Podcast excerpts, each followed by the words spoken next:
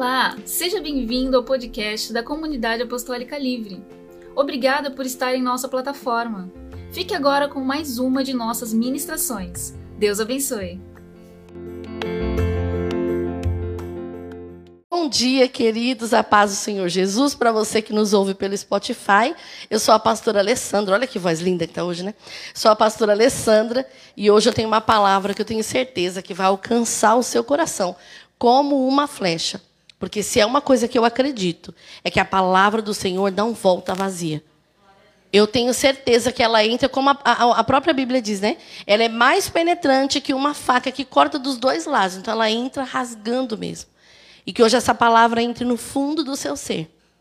E que você seja alcançado pela graça do Senhor. Por esse favor imerecido. Porque o Senhor está te dando a chance de recomeçar. O Senhor está te dando a chance de restaurar o fervor. E esse é o tema da nossa ministração de hoje, restaurando o fervor. Nosso banner, Jefinho. Queria agradecer a Gi, que foi pegar logo eu para começar a fazer banner, que eu sou um pouco exigente, a unção de Bispo Tales veio sobre a minha vida. Espero que a inteligência também, né? E que o Senhor hoje restaure o seu fervor. Nós vamos entender o significado clarinho. A nossa introdução hoje eu dedico ao Arlindo. E o nosso texto está em Romanos, capítulo 12. Nós vamos ler apenas dois versículos. Romanos 12, versículo 11 e 12. Quem achou, diz amém. Cadê o Zé para falar amém, gente? Alguém substitui o Zé? Grita um amém em nome de Jesus.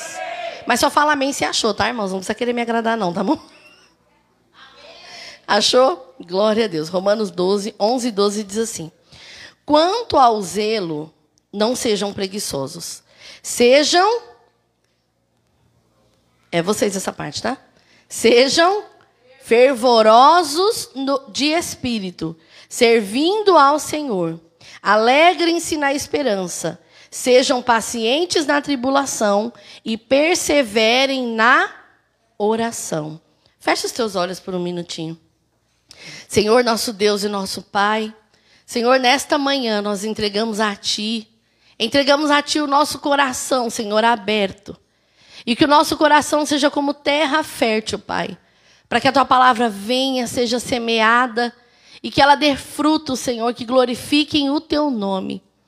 Pai, eu te peço em nome de Jesus, pelo poder que eu creio que há na oração, vai visitando cada irmão minha, cada irmão meu, cada irmã minha. Vai visitando cada um que está em casa agora. Senhor, aquele que fala, pastora, realmente o que eu preciso é desse fervor, é desse avivamento, é desse renovo. Eu me sinto paralisado, eu me sinto desanimado, eu me sinto longe de ti, Senhor. Não sei mais o que é sentir tua presença, não sei mais o que é sentir o calor do teu espírito. Não desejo mais as mesmas coisas que eu desejava no primeiro amor. Então venha, Senhor venha nos restaurar nesta manhã. Que a tua palavra nos alcance, nos renove, traga vida em nós. Em nome de Jesus. Amém e amém, Jesus. Glória a Deus. Queridos, restaurar. Eu peguei o significado de restaurar. Recuperar algo que se perdeu. Tentar trazer novamente sob a sua posse, sob o seu domínio. O, a, o significado de fervor é o desejo muito intenso, o entusiasmo, a paixão, a devoção, o zelo, o cuidado. Então nós estamos dizendo para o Senhor, quando a gente diz, Senhor, restaura o fervor, nós estamos dizendo, Senhor, nos faça recuperar aquilo que a gente perdeu. Traz de volta aquele sentimento que nos trazia vida. Porque quando você entrega a sua vida para Jesus, você ama a palavra, você tudo você se encanta, você vê o, o, primeiro milagre, a sua primeira oração respondida, então você vibra, você quer aquilo 24 horas por dia. Eu lembro quando eu aceitei Jesus, eu fui a primeira da minha casa, e gente, eu ganhei uma Bíblia. Aquela Bíblia para mim, aquela paixão pela palavra, graças a Deus eu tenho até hoje, que eu eu quero ter uma Bíblia de cada versão, uma Bíblia de cada cor. Porque você tem amor, apego à palavra. Então eu me apeguei e eu lia 24 horas por dia. E cada coisa que eu lia, eu falava, meu Deus. A minha mãe falava, essa aí tá fanática, tem dois dias que tá na igreja, não desgruda essa Bíblia aí. E eu não conseguia largar. E cada palavra ia me renovando, ia me fortalecendo. E hoje eu lembro de versículos que eu li há 22 anos atrás. Quando eu me apaixonei pelo, pelo Senhor. Só que existem horas na caminhada que algumas pessoas perdem isso. De repente você perdeu. De repente você nem sabe onde está a sua Bíblia. De repente você nem tem uma Bíblia. Porque você não tem esse apego. Então hoje que o Senhor possa trazer de volta aquilo que você perdeu. Aquilo que você deixou de fazer. Eu lembrei de um dia que a gente estava aqui na igreja fazendo um evangelismo e depois a gente foi comer um pastel, né? E aí eu estava ali, o pessoal, vem, pastora, vem, pastora. Eu falei, não, agora não, agora não. Aí era até o Clóvis, ele estava junto, aí eu, ele falou assim, Ale, vamos, eu pago para você. Acho que ele pensou, acho que a Ale tá dura hoje, não quer comer o pastel, né? Eu falei, não, querido, eu não posso. Aí ele, você está de jejum? Aí eu, ele, você é crentona, hein? Aí eu pensei, meu Deus. Você é crentona porque faz um jejum? Então, de repente, eu pergunto assim: quando foi a última vez que você fez um jejum? Nossa, pastora, nem pergunta, porque eu vou passar vergonha. Nem lembro. Então você não lembra a última vez que você se separou para ter o seu momento com o Senhor. Não é um jejum de troca. Não é um jejum pela casa própria. Não é um jejum. É um jejum para se separar, para se santificar, para estar sensível à voz do Senhor, para ter discernimento, para ter sabedoria, para ter poder. É para isso que a gente jejua. Então, se de repente você está. Pastora, não lembro a última vez que eu parei para ler. Ai, ler é chato. Pode ver que toda pessoa que gosta muito de ler, um dia pensou que ler era chato. Eu já pensei muito, eu tinha muita preguiça. Eu pensava, meu Deus, esse povo que cabe esse livro todo aí é doido. Hoje em dia, meu Deus do céu. Eu carrego o livro onde eu vou. Eu, eu, eu leio uma página fazendo janta. Por isso que eu me queimo assim. Foi o pastor Alex, não, viu? Foi eu que me queimei mesmo. Porque você quer fazer tudo ao mesmo tempo. Porque você não consegue largar mais. Só que eu achava ler chato. Aí tem gente que fala, ai, pastora, eu não gosto de ler a Bíblia que dá sono. Claro, você vai ler no final do seu dia, quando você já está cansado de um dia inteiro de, de trabalho, de afazeres. Acorda mais cedo e lê para ver se dá sono. Não dá. E aí você cria o hábito de estar perto do Senhor dessa maneira. E depois você não perde. Eu estava falando com as meninas, né? Esse tempo de igreja fechada, para mim, eu tenho mais tempo com o Senhor do que quando a igreja está funcionando normal. Porque quando está funcionando normal, eu tenho várias tarefas. E aí eu corro mais e leio um pouco menos. Então, de repente você fala assim, pastor, eu sou ao contrário. Veio a pandemia, a igreja parou, parei também. O templo está fechado, me fechei para Deus também. Por quê? Porque a pessoa acostumou a se alimentar apenas com o que sai desse altar. Então você vem no gruda, terça-feira você tem uma palavra, você vem quinta você tem uma palavra, domingo você tem uma palavra. Mas nos outros dias, não tem palavra, não tem oração. Aí depois você pergunta: meu Deus, por que eu cheguei nesse ponto? Por que eu estou tão frio? Porque foi um processo. Foi um processo de coisas que foram acontecendo. Então hoje nós vamos pedir para o Senhor para Ele trazer de volta o nosso zelo. E o que é zelo? Cuidado. Quando você tem zelo com um sapato, você não anda todo chutando tudo, porque você está com zelo de estragar o bico do seu sapato. Quando você tem zelo com uma bolsa, você não anda largando a bolsa em tudo quanto é canto que nem a pastora. Você tem zelo. Você cuida, você. Meu Deus. Assim é com o Senhor também. Assim é com a nossa vida espiritual. O versículo que nós lemos fala claramente: quanto ao zelo, não sejam preguiçosos. Porque por preguiça, a gente deixa de manter o zelo, de manter a obrigação de se alimentar, de buscar. Então, por preguiça, você vai largando essas coisas. E o texto está dizendo para a gente: não sejam preguiçosos. Precisa investir tempo. É um investimento? Sim, não é uma perca de tempo. É um investimento em que você estará investindo em você mesmo. E nós vamos falar esse trechinho agora sobre o esfriamento espiritual. Eu coloquei aqui algumas coisas. A primeira, não é algo que acontece da noite para o dia. Ninguém hoje está cuspindo fogo do céu e amanhã não quer sair. Lembraram de Elias, né? Então, assim, A gente não, não, é uma coisa que veio hoje. A igreja parou hoje, na segunda-feira está frio. Não, o esfriamento é uma coisa que vem acontecendo dia a dia. Ela começa por um desleixo, por uma falta de cuidado, de atenção diário. Por quê? Porque tem que ser diário. Não adianta buscar hoje, você jejua uma semana e fica um mês sem jejuar. Se eu lesse a Bíblia um dia e ficasse um mês sem ler, vocês iam perceber. Aquilo iria me afetar. Então, é um desleixo diário. Você corre hoje e fala, hoje eu não tenho tempo, amanhã eu não tenho tempo, na quarta-feira eu não tenho tempo. Aí eu te pergunto, quando você vai ter tempo? Esses dias eu tava na, passei na casa da Iô e ouvi um trechinho de uma ministração que ficou gritando no meu coração. O pastor dizia assim: se nem tudo isso que você está passando, tudo isso que está acontecendo no mundo, se isso não te aproximou de Deus, o que vai precisar acontecer para te aproximar? Porque se nesse momento onde a gente está tudo vulnerável a isso, se você por esse temor não se apega a Deus para que te guarde, você vai se apegar quando? Vai precisar acontecer o quê para você se apegar no Senhor? Então, nós vamos abandonando aos poucos, gradativamente, a leitura bíblica, o tempo de oração, já não é mais prioridade. Orar é se sobrar tempo. Orar é se não tiver cansado. Agora eu pergunto, tem algumas intercessoras aqui. Se a gente fosse orar, se sobrasse tempo, a gente ia orar? Tudo dona de casa, ninguém ia orar. Porque o serviço de casa é como as misericórdias do Senhor que não tem fim. Então a gente não teria tempo. Se a gente tivesse que orar, só se não tivesse cansado, a gente oraria? A Gleice, tadinha. Trabalha tanto. Oraria? Como que vai orar? Você está cansada? Então, se essas coisas ainda te servem de desculpa, se todo mundo fosse como você, o que seria do mundo, da igreja, de nós? Que precisamos da oração um dos outros, né? Então você já não prioriza mais seu tempo de oração, já não tem mais sede de Deus, o coração já não arde mais pelas coisas do Senhor. É lindo que a gente usa essa expressão, o coração arder, né? Mas só quem sabe o que é um coração arder sabe como é lindo um coração arder.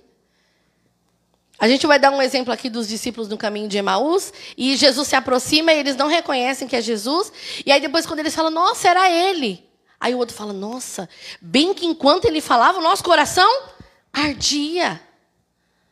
Porque precisa arder. O Senhor quer voltar a arder dentro de você. Aquilo que você sentiu não é passado. Ele não mudou. O Espírito Santo não mudou. Quem mudou foi você. Quem mudou fomos nós. Que deixamos de usá-lo da maneira que devemos. Então essas coisas já não ardem mais.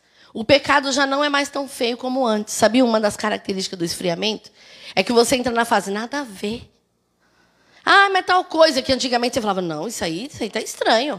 Agora você está tão frio que você olha para o errado, você olha para aquilo que é pecado e fala, nada a ver. Todo mundo faz. Olha lá, até a pastora faz. Até o salmista faz.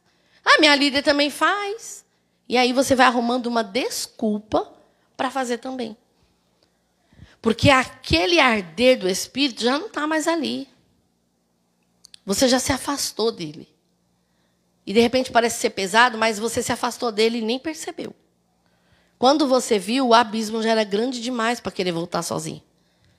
E aí você se afundou nesse esfriamento. A indiferença já agora toma conta de você. Vamos? Ah, se der. Antigamente era vamos? Vamos. Agora é assim, vou ver. Se der, eu vou. Se eu não estiver fazendo nada, eu vou. Se eu não tiver um compromisso, eu vou. Mas antigamente era assim? Quem aqui, assim que aceitou Jesus, falaram assim para você: por que você não leva a tua cama para a igreja? Quem já ouviu isso? Se você ouviu isso, você fez a coisa certa. Leva a tua cama para lá. Não vive lá? Né?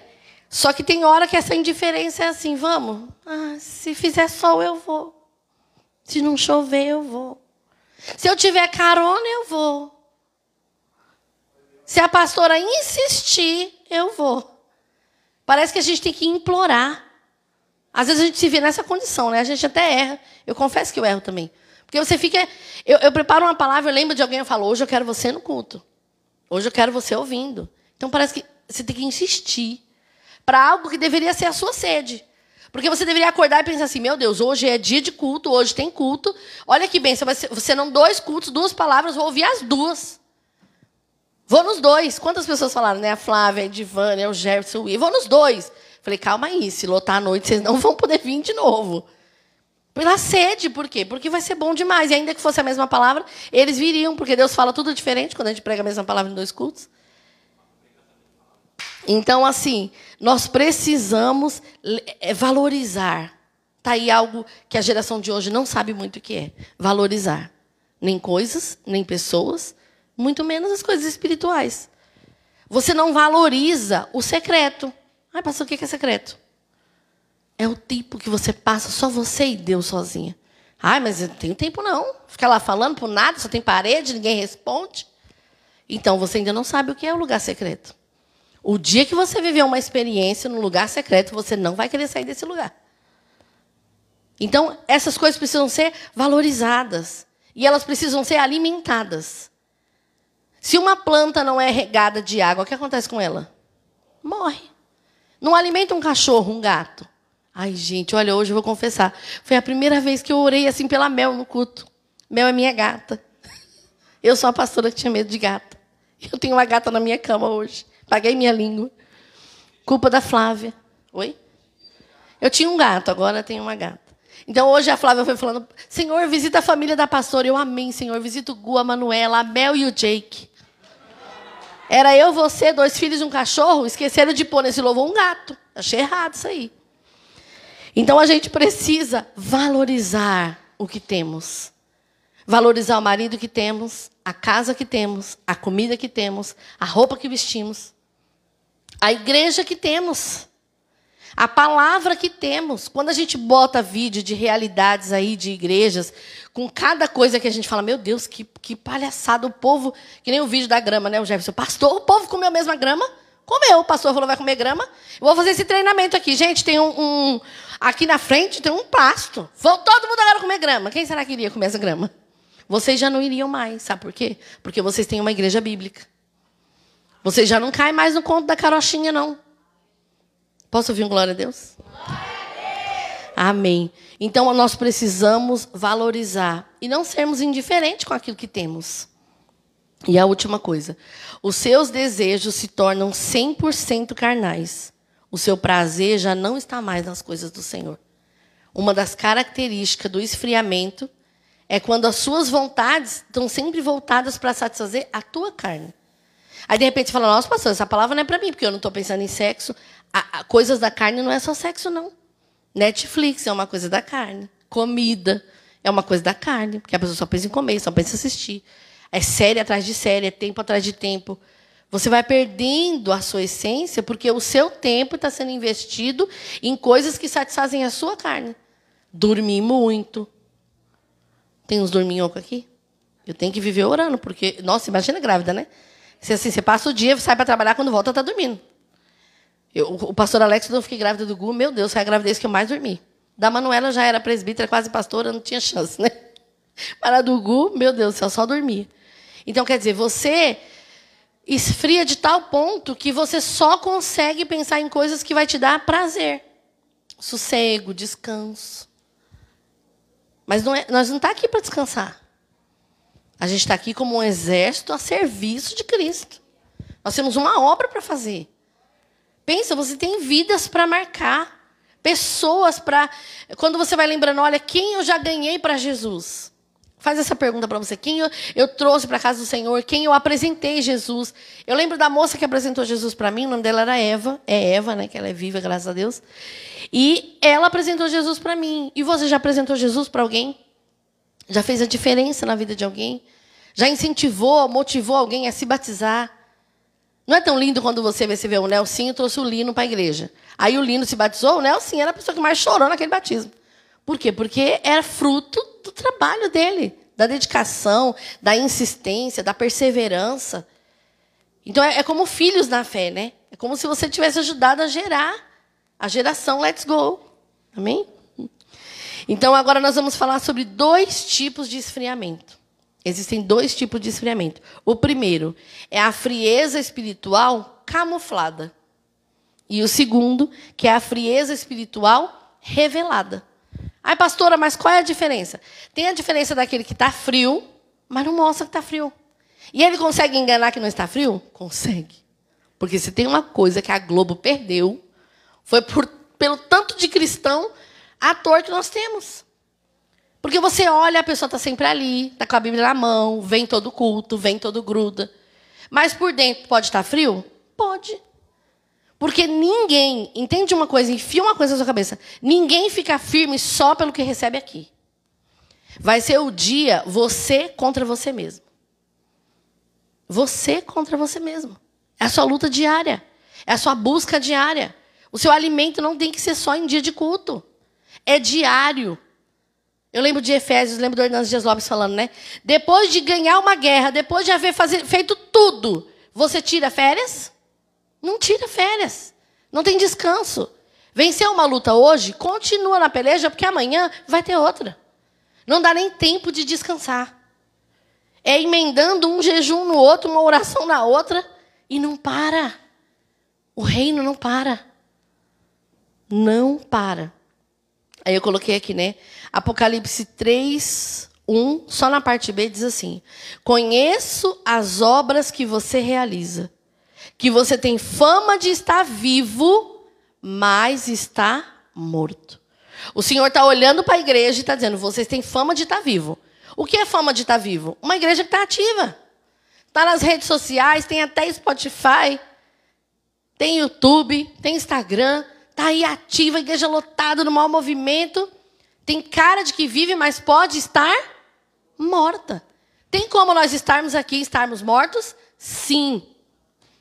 Porque esse é o famoso crente camuflado.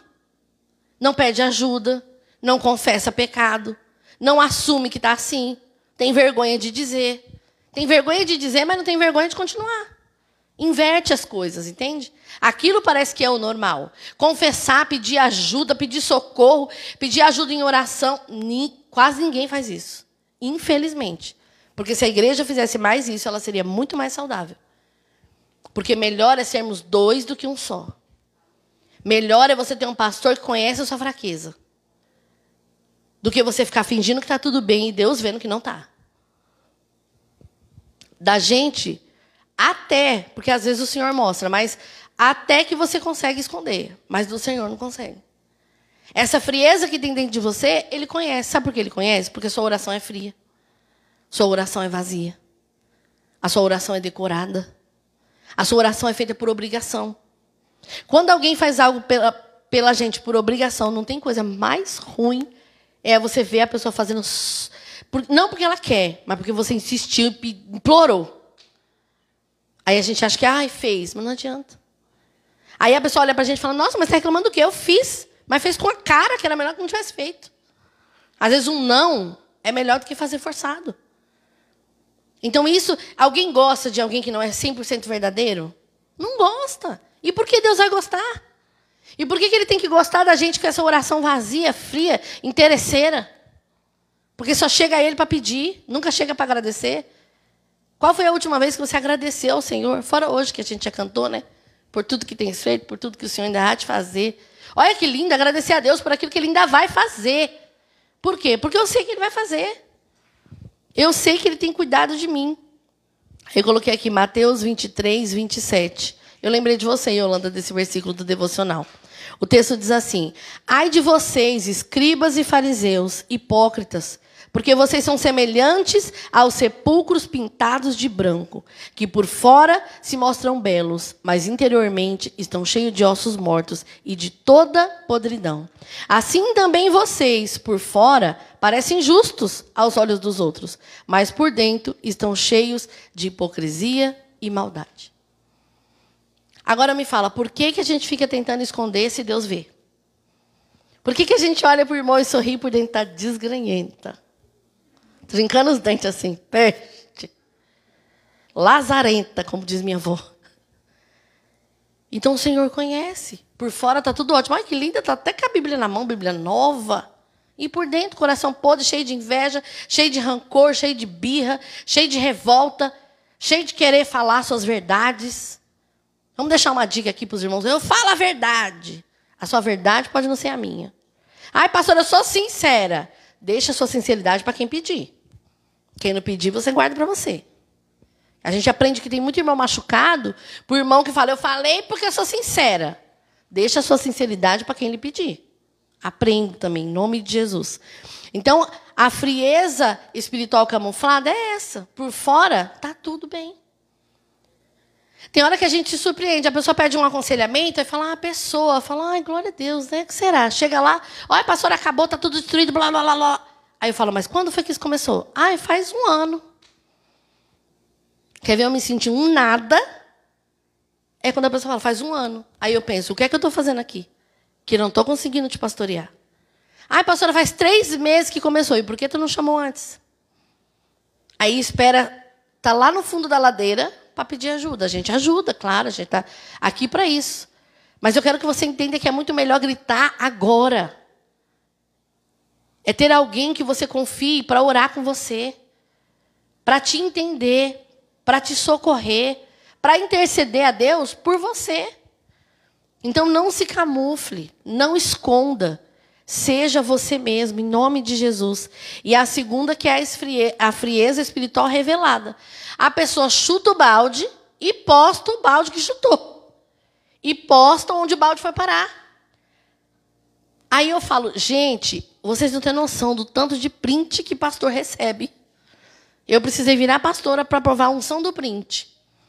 Porque vocês postam o balde que chutou e a pessoa printa e fala: Ah, pastora, onde foi parar o balde? E eu olho e falo: sangue de Jesus tem poder. Então esse já revela, já escancara. Fez hoje, já posta. Aí a pessoa fala: Pastora, a pessoa não está mais na igreja porque eu vi ela em tal lugar, bebendo, fazendo tal coisa.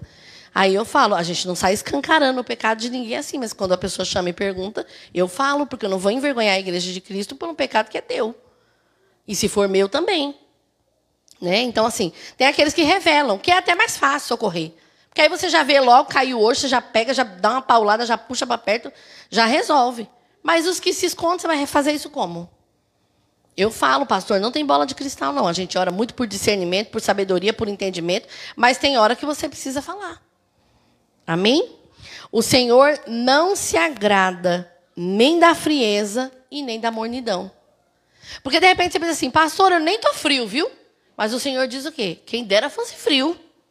Era melhor que tu fosse frio do que ficar nessa mornidão que você está. O que, que é o morno? Vem aqui domingo dar uma esquentadinha. Vai indo para casa, sabe o café que vai esfriando em garrafa que não segura? Aí tu toma dali meia hora, o café já está morno. Alguém gosta de coisa morna? Já bebeu água morna? Quer vomitar, beber água morna. Ninguém aguenta beber água morna. Então o Senhor fala, antes tu fosse logo gelado, porque o gelado já está escancarado. Já está assim, Deus, todo mundo, estou curtindo, estou de boa, é nós. Agora o morninho tá tipo assim, vem, dá aquela esquentadinha, aí vai andando, vai esfriando, vai esfriando, congela. Aí vem terça, dá uma esquentadinha, aí vai andando, andando, esfriando, congela. Aí vem quinta, dá... até quanto vai viver nesse esquenta? Quem é que já bebeu leite que ferve e depois você esquenta de novo? É horrível. Ferve um leite, deixa ele esfriar, depois que esquentar de novo para tu ver. O gosto fica outro. Então você fica nessa de esquenta, esfria, esquenta, esfria. Só que nesse período você passa pelo processo da mornidão. Eu coloquei aqui uma frase. A mornidão é o pior estado que se estabelece na vida de alguém que um dia teve um encontro espiritual com Cristo. Porque depois que você teve esse encontro com o Senhor, estar no estado morno é o seu pior estado. Porque antes fosse quando você estava frio. Mas aí você começa a esquentar e esfria de novo. E aí fica nesse ioiô dessas emoções. De vai e volta. Igual namoro, né? Termina, volta, termina, volta. Era melhor que cada um comprasse um ioiô e ficasse brincando, né? Do que brincar um com a vida do outro. Então, em Apocalipse 3:5, o Senhor vai falar dessa igreja de Laodiceia e ele diz assim, 3:15, Apocalipse 3:15. Conheço as obras que você realiza, que você não é nem frio e nem quente. Quem dera você fosse frio ou quente. Assim, porque é morno e não é nem quente nem frio, estou a ponto de vomitá-lo na minha boca. Da minha boca, né? Da minha boca. Então, quer dizer, eu, eu li numa tradução que estava dizendo que ser morno traz enjoo em Deus, traz náuseas. Porque aquilo que, sabe quando, quando o vômito nem sai e, está ali entalado, que é pior do que quando sai, né? Então, assim, isso traz para o Senhor um enjoo, uma náusea.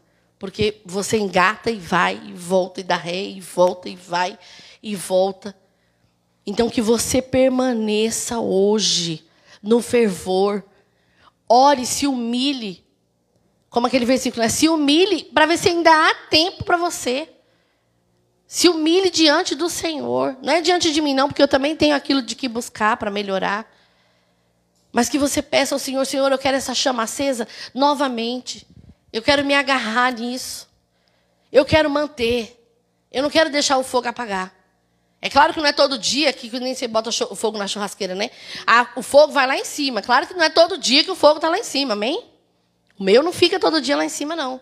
Ele vai abaixando, vai abaixando, vai abaixando, fica só no carvãozinho, mas ele não apaga.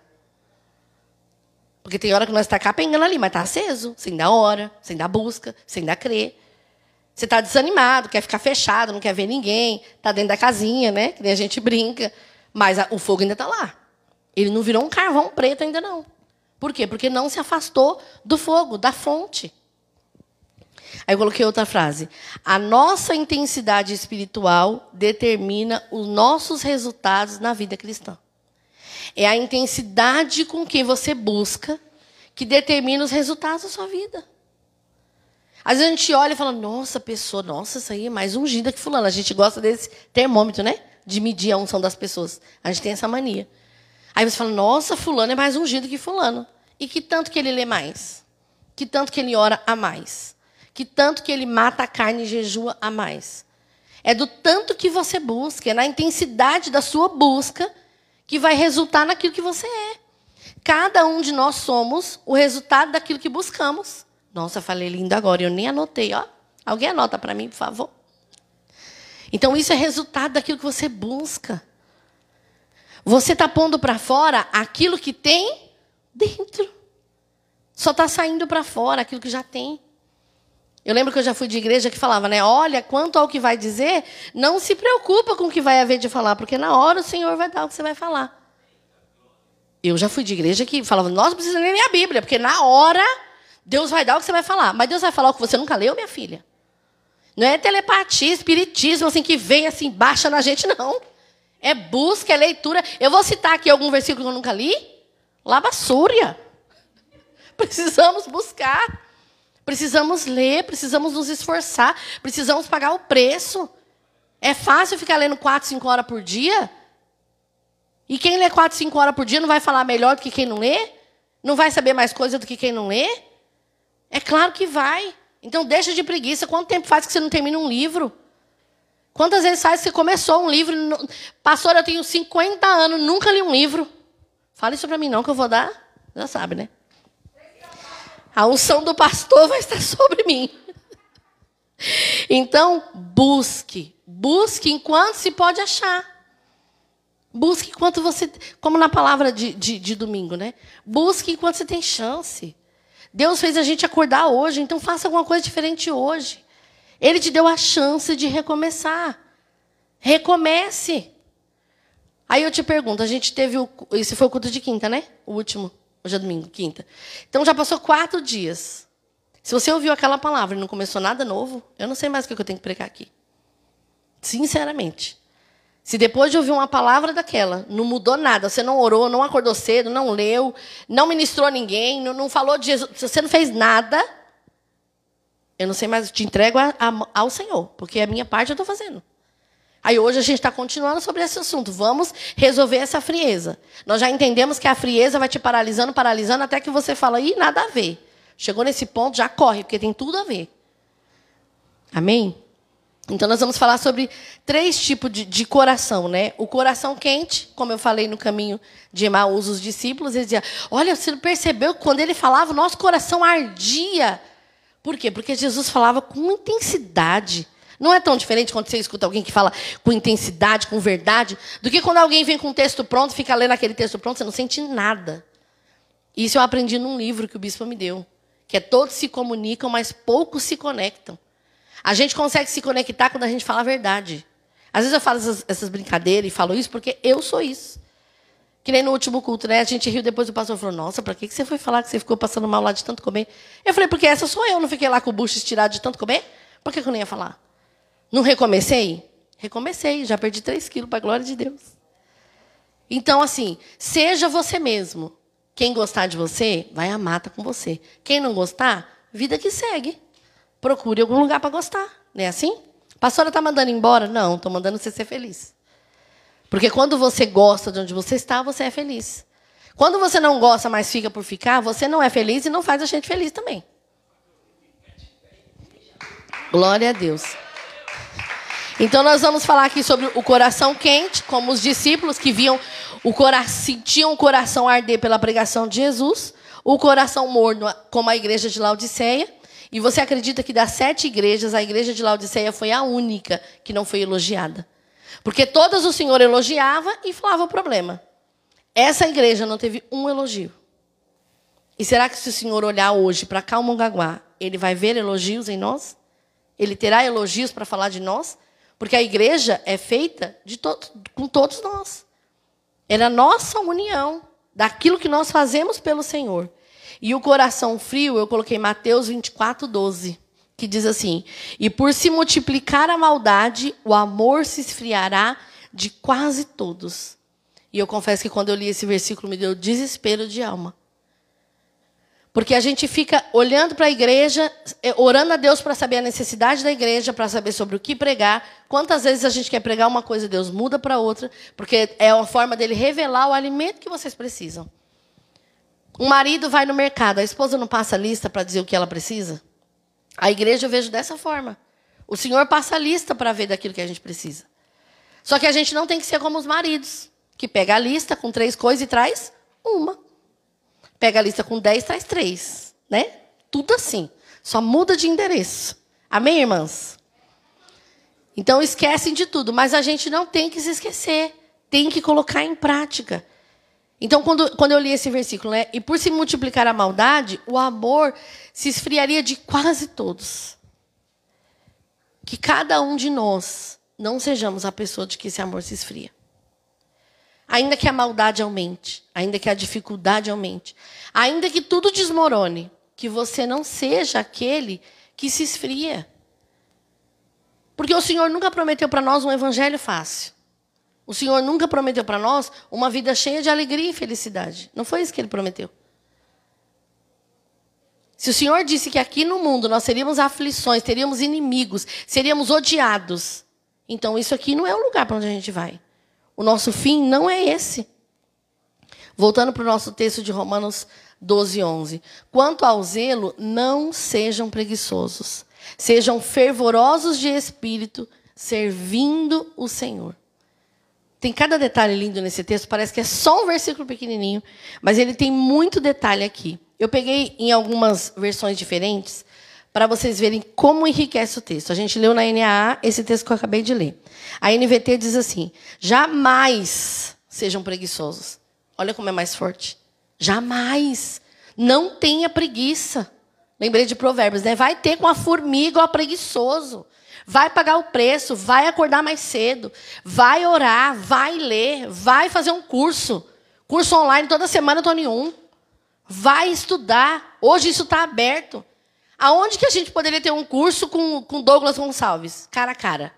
Aonde que você poderia ter uma mentoria com Hernandes Dias Lopes? Eu vou ter agora. Estou sonhando com esse dia. Então vai estudar, vai buscar, tem curso de graça a rodo. Vários pregadores, né? Faz três, quatro dias ali de curso, depois vende alguma coisa, se você não tiver dinheiro para comprar, aproveita o conteúdo daqueles três dias. Como a pregação transformadora, né? Pastora, não tem aquele dinheiro todo para fazer o curso, mas você fez as cinco aulas? Tudo não aproveitou essa oportunidade, foi uma oportunidade que passou. Então, precisamos buscar. Então, na NVT diz assim: jamais sejam preguiçosos, mas trabalhem com dedicação e sirvam ao Senhor com entusiasmo. Sirva ao Senhor com empolgação. Não faça por fazer. Se eu te chamar para fazer alguma coisa, ou tu vem no gás para fazer acontecer, ou fica na tua casa. Porque não é assim? A pessoa que chega no gás, minha filha, se eu tiver uma a mais no gás que tenho eu, nós, nós ganha Mongaguá. Então, ou vem na, no entusiasmo, Ou não vem, não. Fala, não tô afim. Seja sincero. Eu lembro que eu olhei pro Jefferson, agora lembrei, eu falei pro Lucas esses dias, né? Eu falei, meu, juntar eu, tu e Jefferson. Não estou falando assim de vocês, não, irmãos, juntando nós todos, né? Mas que eles são doidos que nem eu também. Então, assim, juntando aqueles que querem, que gostam, que falam, meu Deus, sabe quando você vai fazer alguma coisa e você fala assim, oh, eu já sei com quem eu vou falar. Porque aquele que eu vou chamar vai falar, pastora, tô dentro. Aí tem aquele que vai falar, ixi, menina, mas e essa pandemia aí? Acho que vocês estão... Aí esse aí você já nem chama. Porque vai jogar um balde de água fria em você, né? Então você nem chama. Agora, olha que lindo texto da Bíblia Mensagem. Não se deixem esgotar-se. Mantenham-se animados e dispostos. Sejam servos vigilantes do Senhor, com uma expectativa alegre. Não desistam em tempos difíceis, mas orem com fervor. Olha que leitura maravilhosa, gostosa. E ele está dizendo: não se deixe se esgotar. Porque o esfriamento é de quem está cansado. É de alguém que já nadou, nadou, nadou, sentiu que morreu na praia e prefere parar. Então ele fala: não se sintam, não se deixem se esgotar. Mantenham-se animados e dispostos. Tem que ter a mesma empolgação que você tinha antes. Ou você fazia sempre assim, capengando? Porque no começo, todo o nosso começo era assim, no gás. Então a gente tem que fazer com essa animação, com essa disposição. Sejam servos vigilantes do Senhor. Estejam sempre vigilantes. A palavra não diz aquele que está em pé, ore para que não caia. Não está falando aquele que está em pé está tranquilo, favorável. Aquele que está em pé, vigia para não cair. E a vigilância precisa ser diária. Porque senão você está uma bênção hoje e amanhã você está chutando balde por aí. Na Bíblia, King, na Bíblia King James diz assim: ó, não sejam descuidosos do zelo. Não descuide de zelar. Não descuide. Porque isso é um cuidado que você está tendo com o Espírito. Você que está tendo esse cuidado. Então, não sejam descuidados do zelo. Sede fervorosos no espírito. Servi ao Senhor. Alegrai-vos na esperança, sejam pacientes na tribulação, perseverai na oração. Quem está frio espiritualmente é porque não ora. Se tem uma coisa que é verdade, não adianta falar, pastor, eu estou orando. Não está, não. Não está, não, porque a palavra diz o quê? Achegai-vos a mim e eu me achegarei até vocês. Se você está se achegando até Deus e ele não está se achegando a você, quem está tá mentindo? Eita, que quase que eu fiquei igual a Alex agora. Quem está... Então, que eu ia falar, já me perdi. Perseverem na oração. Não deixem de orar. Não deixem de buscar. Está capengando, vai só chorar? A oração de Ana tinha palavras? Acharam até que a bichinha estava bêbada, né? De tanto que chorava. Então vai ter hora que vai ser só chorar mesmo. Tem horas que eu nem falo nada. Eu sento, boto um louvorzinho ali, fico quietinha. E vou te falar, e choro, né? Todo dia eu choro. As crianças riem comigo, gente. Como eles iam, ele fala: Nossa, ontem a Manu falou. Ela falou: Meu Deus! Aí a gente estava dentro do carro e todo mundo: Que foi, menina? Ela: A mãe não chorou hoje. Falei: Calma, o dia nem acabou, ainda vou orar. Porque eu sou chorona mesmo. Então, assim, se derrame, não tenha vergonha. Se derrame aos pés do Senhor. Persevere. Entregue para o Senhor as suas lágrimas. Eu vi uma vez uma ministração de uma pastora que falava, né? Que Deus recebe as suas lágrimas como oração. Nunca li isso na Bíblia, mas acredito. Sabe por quê? Porque a lágrima está saindo de uma dor que está dentro de mim. E o Senhor conhece a minha dor. Recolhe do odre. Então o Senhor vai recolher as suas lágrimas. Ele sabe o que você está sentindo, ele sabe o que você está passando. Ele não desiste de você, ele se importa com você. Agora, as, as últimas coisas de, dentro desse mesmo versículo, né? Ó, como restaurar o fervor. Você falou, ah, pastora, a senhora falou desse fervor, já entendi que estou frio, já entendi. Agora vamos lá. Como a gente vai restaurar o fervor? Primeira coisa, o que diz o nosso texto: quanto ao zelo, não sejam preguiçosos. Então, primeira coisa, não seja preguiçoso. Deixa de preguiça, deixa de desculpa. Hashtag para que tá feio. Tá feio ficar dando a mesma desculpa. Imagina, Flávia, você está na diaconia e fala: Fulano, preciso contar com vocês. Ah, hoje eu não vou, estou doente. Hoje eu não vou, estou com dor de cabeça. Amanhã eu não vou porque meu marido disse aqui. Amanhã eu não vou porque a janta não sei o quê. Para de dar desculpa para você mesmo. Não seja preguiçoso. Encare, ou entra ou sai. Ou está quente ou fica frio. A gente não liu que ser morno, morno é pior? Ai, pastora, está mandando eu ir para o mundo de vez? Não, estou mandando você decidir. A vida é tua, é você quem vai decidir. Então não seja preguiçoso. Pague o preço. Busque em Deus. Busque-o enquanto se pode achar. Não deixe para amanhã. Se dedique em buscá-lo. Tem que ter dedicação para buscar Deus? Sim. Tem que ter dedicação, tem que ter disciplina, tem que ter organização. Se você não se organizar, tudo vai ser prioridade, menos Deus. Se você não falar, não, essa é meia hora que eu tenho por dia, é meia hora. É uma hora, é uma hora. É três horas, é três horas. Então, se dedique, se organize. Ninguém consegue buscar Deus se não se organizar. Porque a nossa vida não para. Então, você precisa se organizar. Chegue perto de Deus e ele se achegará a você. Tiago 4, 8. Então, sejam zelosos.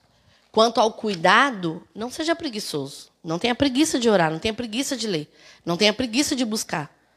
Porque senão você vai ficar sempre aí, vendo todo mundo voar e tu ficar.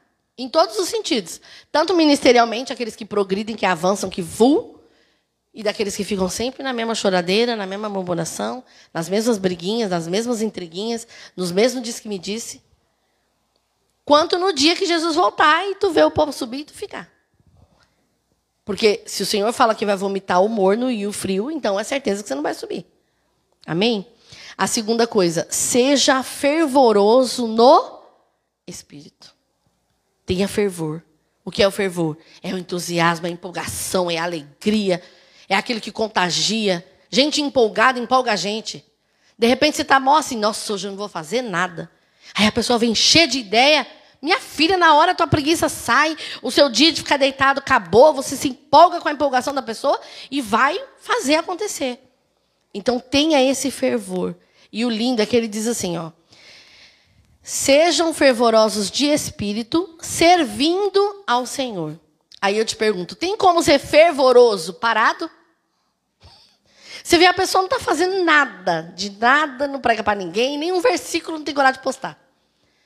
Aí você fala, tá bem, tô bem. Mas que fervor é esse que não motiva ninguém? Que fervor é esse que não transborda? Que fervor é esse que só tu vê e ninguém consegue ver? É um fervor secreto, né? Tem os, os agentes 007, os, cri, os cristãos 007, que mantêm o segredo, e, e, o, o secreto em segredo, né? Então, assim, é, ande. Olha que lindo que eu coloquei aqui. Busque o que te deixa com a chama acesa. O que é que te deixa com a chama acesa? É Netflix? É futebol? Vôlei? Não sei nem se existe vôlei ainda. É academia? Não, existe? Gente, nunca mais vi ninguém jogando vôlei. Na minha época, vôlei era tipo basquete, né? Oi? É. Então busque o que te busque o que te deixa com a chama acesa. O que é que você tem buscado para essa chama acender? Ai, pastora, estava tendo culto online, nem assistia live. E você está buscando a chama acesa? Não tá. Se já não vem e nem escuta em casa, claro que escutar em casa não é a mesma coisa que estar aqui. Mas quando Deus quer fazer e você abrir teu coração, Ele vai fazer aqui, como Ele vai fazer em casa. Então busque o que te deixa com a chama acesa. Ande com quem te deixa com a chama acesa. Leia a Bíblia com pessoas que te deixam com a chama acesa. Porque uma empolga a outra. A curiosidade de uma desperta a curiosidade na outra, e quando você vê, você está buscando como a outra. Começa a andar muito com uma pessoa, a pessoa fala, nossa, você está ficando igual a fulano. Às vezes a pessoa fala para mim, nossa, está ficando igual a Lucas. E Yolanda está ficando igual a pastora. Por quê? Porque estão todo dia juntos. Passamos horas todos os dias juntos. Então, busque andar com pessoas que te deixam com a chama acesa. Escute o que te deixa com a chama acesa. O que, é que você tem ouvido? A sua chama acesa acende através de qualquer música, através de, de qualquer vídeo, através de qualquer coisa que você esteja lá ouvindo. Veja o que te deixa com a chama acesa. Assista o que acende sua chama. A gente tem essa liberdade de buscar isso aqui. Então ele está falando o quê? Seja fervoroso do espírito. Como que eu vou manter o espírito no fervor? Fazendo essas coisas que eu acabei de dizer. A última coisa, se grude em irmãos que participam de atividades da igreja, servindo e não parado, porque ele fala: sejam fervorosos de espírito, servindo ao Senhor. Então, assim, seja fervoroso no espírito, trabalhando, andando com quem trabalhe, sendo contagiado por quem gosta. E aí eu lembrei de uma frase que o pastor Alex falou esses dias, né? Tem como é, você trabalhar para Deus e não amá-lo? Tem como você trabalhar, servir a Deus sem amor? Tem. Agora, tem como você amar a Deus e não servi-lo? Você pode trabalhar para Ele sem amor. Porque aí você vira um ativista, você faz aquilo porque você sabe que você é bom em fazer, Agora, tem como você amar a Deus e ficar paradinho sem servir? Quando ele fala, ó, sejam fervorosos de espírito, servindo. Quer dizer, tenha o fervor e execute. Não é para ter o fervor e guardar só para você. Tem que servir. Porque aquele que ama Deus vai servir. Vai espalhar. Não consegue ficar parado. Não consegue ficar quieto. Terceira coisa, Olha que lindo que diz no 12. Alegrem-se na esperança e sejam pacientes na tribulação. Na Bíblia a mensagem fala: sejam pacientes em tempos difíceis. Nós acabamos de passar, estamos passando por tempos difíceis. E o Senhor está dizendo: sejam pacientes em tempos difíceis. Por que eu preciso ser paciente? Senão eu vou surtar. Vou chutar o balde, vou esfriar. Então ele está falando, seja paciente. Os dias difíceis vão passar. Tudo passa. Lembra daquele louvor, tudo pode passar? Não vou cantar, cadê Tainá? Vem aqui, minha filha, não faça passar vergonha sozinha, não, que já estou acabando. Então, tudo pode passar. Tudo vai passar. Até uva passa. Então, busque ao Senhor Seja paciente no tempo difícil. O tempo difícil vai passar. Persevere. Ai, pastora, mas e se durar tanto tempo a mais? Persevere. Você está com a sua casa firmada sobre a rocha, então continue. Persevere, permaneça fiel. Algo muito difícil nesse tempo de pandemia, sabia? E aí eu lembro daquela palavra do Arlindo. É o teu secreto que vai mostrar diante da dificuldade o teu potencial. O que, que tem aí dentro? Acabou porque a igreja está fechada, o templo está fechado? Ah, você não é fiel mais porque está difícil para todo mundo, então Deus vai entender que está difícil para todo mundo? A gente recebe ligação aqui de pessoas que chamam a gente para ir na casa para pegar o dízimo. E você vê que a pessoa precisaria até daquele dinheiro. E tem gente que a gente fala assim, a gente combina entre nós e fala, ai, não vamos receber, não. Vamos falar para a pessoa ficar, comprar alguma coisa para dentro de casa. Só que é a fidelidade da pessoa. A gente recebe, ora, e já chegamos aí numa casa, recebemos, oramos e falamos: agora nós estamos te abençoando para você fazer compra. E a pessoa desmanchou de chorar. Que igreja é essa? Eu não poderia falar, não, vai fazer compra, porque eu estou retendo a oferta da pessoa. Nunca faça isso também. A gente recebeu, orou e falou: agora você vai comprar suas coisas mas é a fidelidade. Será que nesse tempo de pandemia você tem se mostrado fiel? Fiel na oração, fiel na busca, fiel no dízimo, fiel na oferta? Pessoas batem aqui na porta da Flávia para entregar 10 reais. Mas é a fidelidade, é amor. Isso não tem preço. Então permaneça fiel, se agarre na promessa. Minha filha já até esqueci que louvor que eu te pedi, vem aqui, antes que eu peça outro. Cadê o microfone? É aqui? Ah, é, o tudo pode passar, né? Então, tudo pode passar. Mas o amor de Deus jamais vai passar. A promessa que ele tem na sua vida. Às vezes você pensa, ai, mas faz tanto tempo, Deus esqueceu. O homem esquece, eu posso esquecer. Deus não esquece aquilo que ele te prometeu. Ele não esquece. Amém? Vamos cantar só esse trechinho, que depois tem outro. Pode tirar a máscara, tá, minha filha? Tudo pode passar, seu amor jamais me deixará. existe um novo amanhã preparado para mim. Preparado para mim. Aleluia. Tudo vai passar. Essa pandemia vai acabar. Vai acabar, vai passar. Permaneça firme, permaneça fiel, que o Senhor vai cumprir aquilo que nos prometeu. O Senhor tem cuidado de nós. É só a gente esperar a coisa acontecer. Lembrei daquele louvor. Vou me atrever a cantar, porque você ainda não conhece, né? É só esperar acontecer. A Yolanda Flávia vai lembrar. Glória a Deus, tem alguém cantando. Eu vou cantar, vocês cantam alto para minha voz não ficar feia, tá? É só esperar acontecer. É só continuar e não deixar que as lágrimas embacem o olhar e não deixar que a tristeza Tire a força do caminhar. Contínua, olhando nos seus olhos e enxergando a verdade. E nada e ninguém pode impedir. Jesus, o plano melhor. Jesus, plano melhor.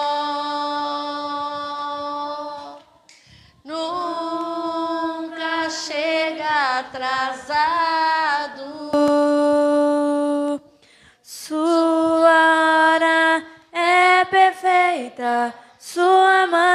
Maneira a mais linda.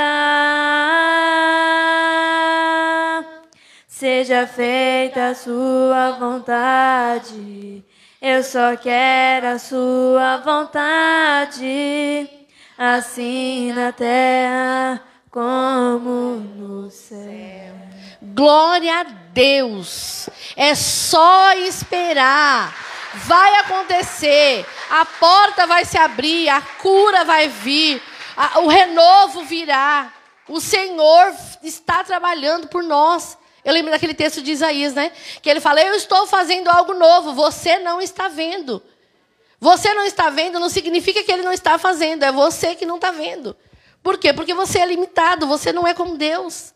Então é só esperar. Permaneça firme, vai acontecer. A chance vai aparecer, a oportunidade vai aparecer, Deus vai trazer. Amém? E a última coisa, persevere na oração. Ele termina dizendo, né? Alegrem-se na esperança, sejam pacientes na tribulação e perseverem na oração. Persevere. Perseverar é permanecer, é insistir, é bater, bater até a porta se abrir. Então, orai sem cessar, porque a oração renova. Que, meu Deus, só quem chegou na presença do Senhor destruído sabe o que é sair renovado. A oração fortalece, ela te levanta, ela te capacita, ela te dá esperança, ela te anima, ela te reconstrói. Então, tudo que você precisa está na oração. Por isso que fecha lindamente esse versículo. Tudo aquilo que você precisa está na oração. Porque haverá impossíveis para Deus? A gente crê que Ele pode fazer tudo. E por que a gente não pede? E por que a gente não persevera? Ele está dizendo, persevere na oração. Então persevere. Em nome de Jesus, vamos ficar de pé. Vamos orar. E que todo esfriamento hoje caia por terra em nome de Jesus. Eu não vou nem perguntar quem aqui se sente frio, vem aqui à frente. Porque você sabe aquilo que está dentro de você. Eu não vou precisar te expor, não. É você e Deus. Então diga ao Senhor como você está e faça alguma coisa. Não dá também para ficar chegando na presença dele falando, Senhor, eu estou abatido, destruído, desanimado. Aí ele está falando para você fazer tudo isso que eu falei aqui. Persevere. Fique firme. Não seja preguiçoso. Seja fervoroso. Seja paciente nos dias maus. Coloca tudo isso em prática. Aproveite essa oportunidade. O Senhor hoje te deu a oportunidade de recomeçar mais uma vez.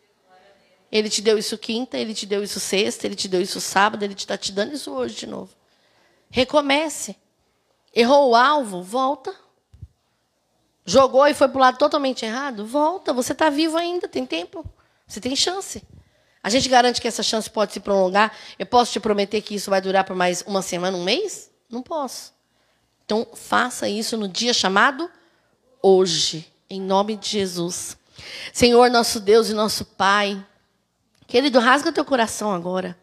É você e o Senhor, seja sincero, não olha por irmão que está ao seu lado, você que está em casa, pudesse ajoelhar, se derrame na presença do Senhor.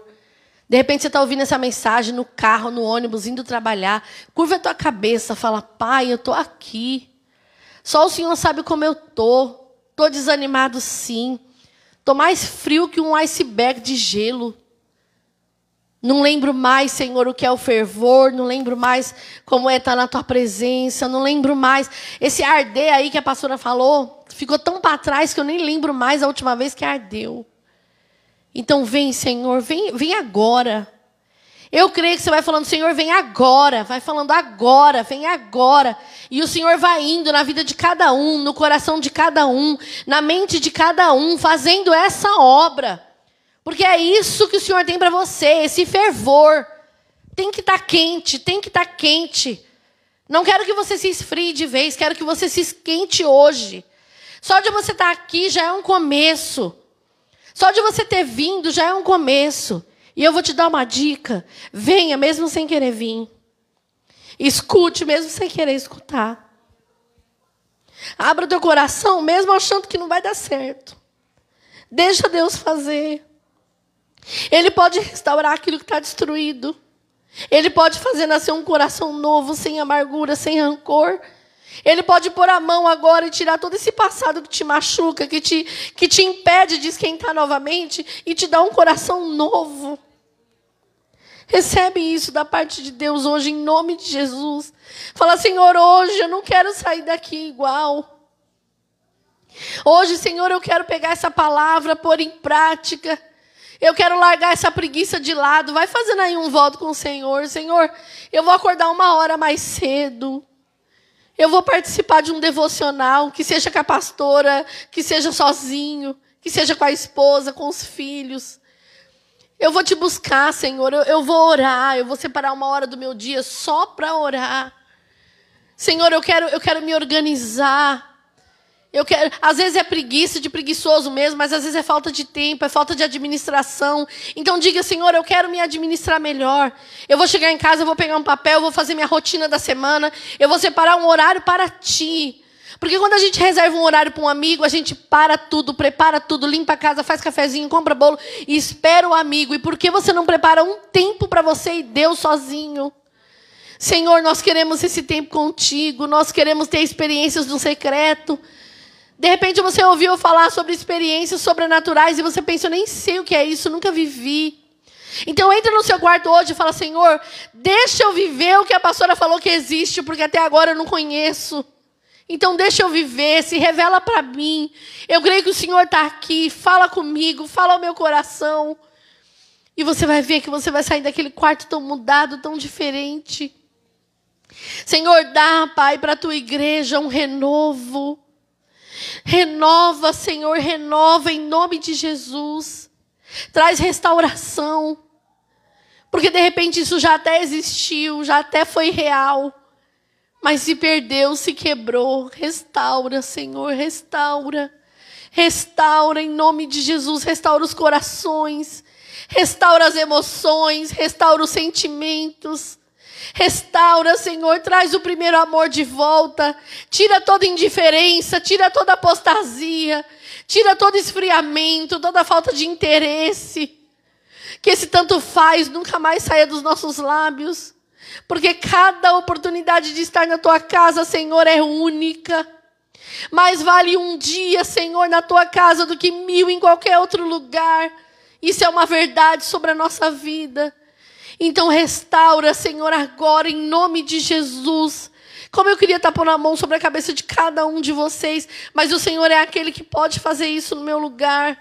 Então vai tocando, Senhor, a vida de cada um, trazendo uma unção nova, tirando todo esfriamento, toda apostasia, toda indiferença. Em nome de Jesus, Pai. Vai tocando e que eles sintam a tua mão poderosa, quente sobre a cabeça de cada um. Que sejam visitados, que sejam cheios. Que essa palavra renove as forças, a esperança, o ânimo. Em nome de Jesus, Pai, eu creio. Eu creio que o Senhor está fazendo algo novo agora. Eu creio que todo esse esfriamento vai cair por terra. E amanhã muitos vão descobrir onde é que estão as suas Bíblias. E vão ler, e vão ler, e vão chamar a gente para fazer perguntas, porque estão interessados, estão buscando. Vão comprar a Bíblia, aquele que não tem. Em nome de Jesus, Pai. Em nome de Jesus, eu creio que o Senhor trouxe essa palavra para nos trazer vida, para nos trazer fervor, para nos trazer entusiasmo. De repente, aquele não estava nem frio, mas já estava quase capengando. Se levanta hoje, em nome de Jesus na força do Senhor. A palavra diz que sem Ele nós não podemos fazer nada. De repente na tua vida está dando tudo errado porque você está fazendo sozinho. Então faça com o Senhor. Em nome de Jesus, Senhor, aviva a tua obra em nós. Senhor, nós queremos voltar ao primeiro amor. Nós queremos voltar ao princípio de tudo, Senhor. Nós queremos voltar. Diga ao Senhor o quanto você quer voltar, porque só Ele vai saber da sinceridade do seu coração. Só Ele sabe se você quer voltar mesmo. Então diga, Senhor, eu quero, eu desejo. Talvez eu não sei como, mas eu desejo. Então deseje isso agora, porque o Senhor vai contemplar o desejo do teu coração e vai te encher. Eu creio. Se você crê, você vai ver hoje a glória de Deus na sua vida. Então creia e toma posse em nome de Jesus. Amém e amém. Jesus, glória a Deus.